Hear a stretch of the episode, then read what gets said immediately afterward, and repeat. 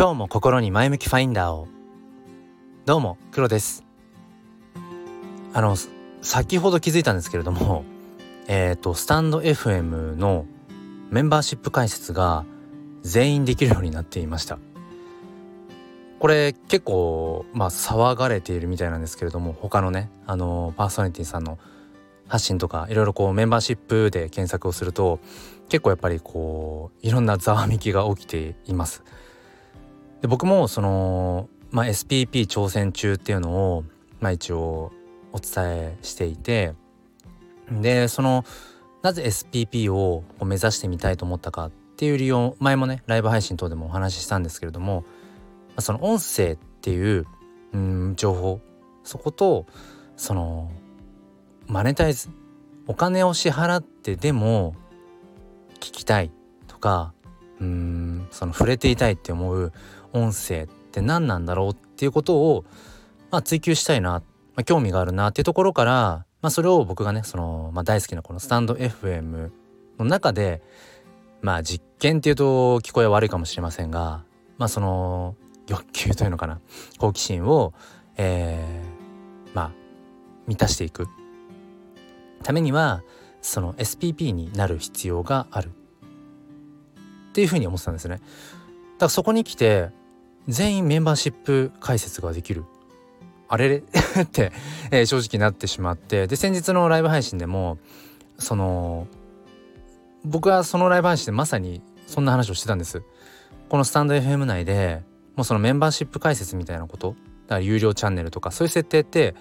その別に審査に通ったとかどうのこうの関係なく、まあ、誰でもできるようにしちゃった方がいいのにななんて話をちょうどしていたんです。1週間。いや1週間経ってないぐらいですかね。うん、でっていうのもその誰でもその可能性というか選択肢としてその自分の声を有料化するっていう選択肢。まあそれがあっても面白いのにななんてことを、えっと、考えていました。ただ実際こうやってあの全員誰でも、えー、メンバーシップ開設ができますってなると何でしょう？なんかねあんまり惹かれなくなっちゃったんです そのメンバーシップ開設っていうものに。まあ、ここから紐解けることとしてはおそらくその今回のねその誰でも解説できますっていう風になる前までの状態で考えると SPP っていうものに審査が通った上でしかそのメンバーシップ解説ってものができないっていうそこの希少性希少価値にもしかしたら僕は価値を感じていたのかもしれないんですよね。まあ、希少価値に価値を感じるって日本語が合ってるかわからないんですがそう考えると誰でもできますってなるとうーんなんかそこに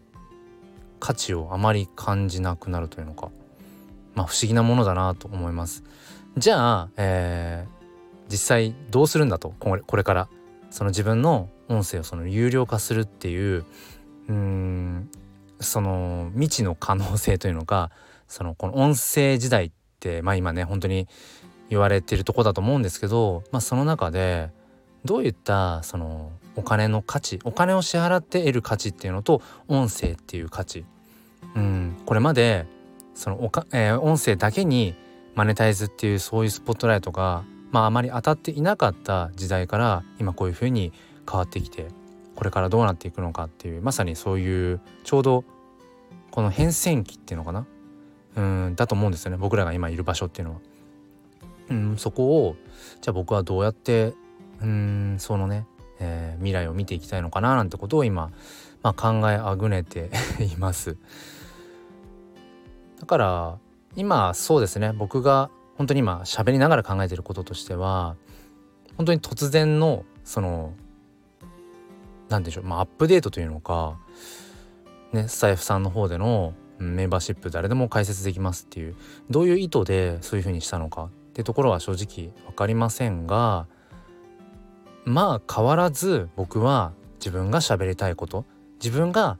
えー、自分の声自分のその音声として発信していく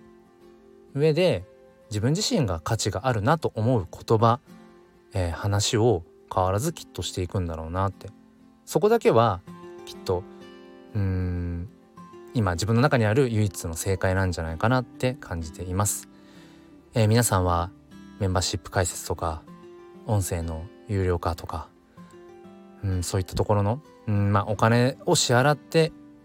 得るものそしてお金をそもそもそこに支払うとかではない価値っていうもの、えー、また是非よかったら、えー、お話を聞かせてください。もう一つのチャンネル「すっぴん哲学」では毎週土曜日朝5時半よりライブ配信という形で教育や子育てについて語り合っています。是非説明欄の方からチェックしてみてください。本日も最後まで聞いてくださりありがとうございました。それでは今日も心に前向きファインダーを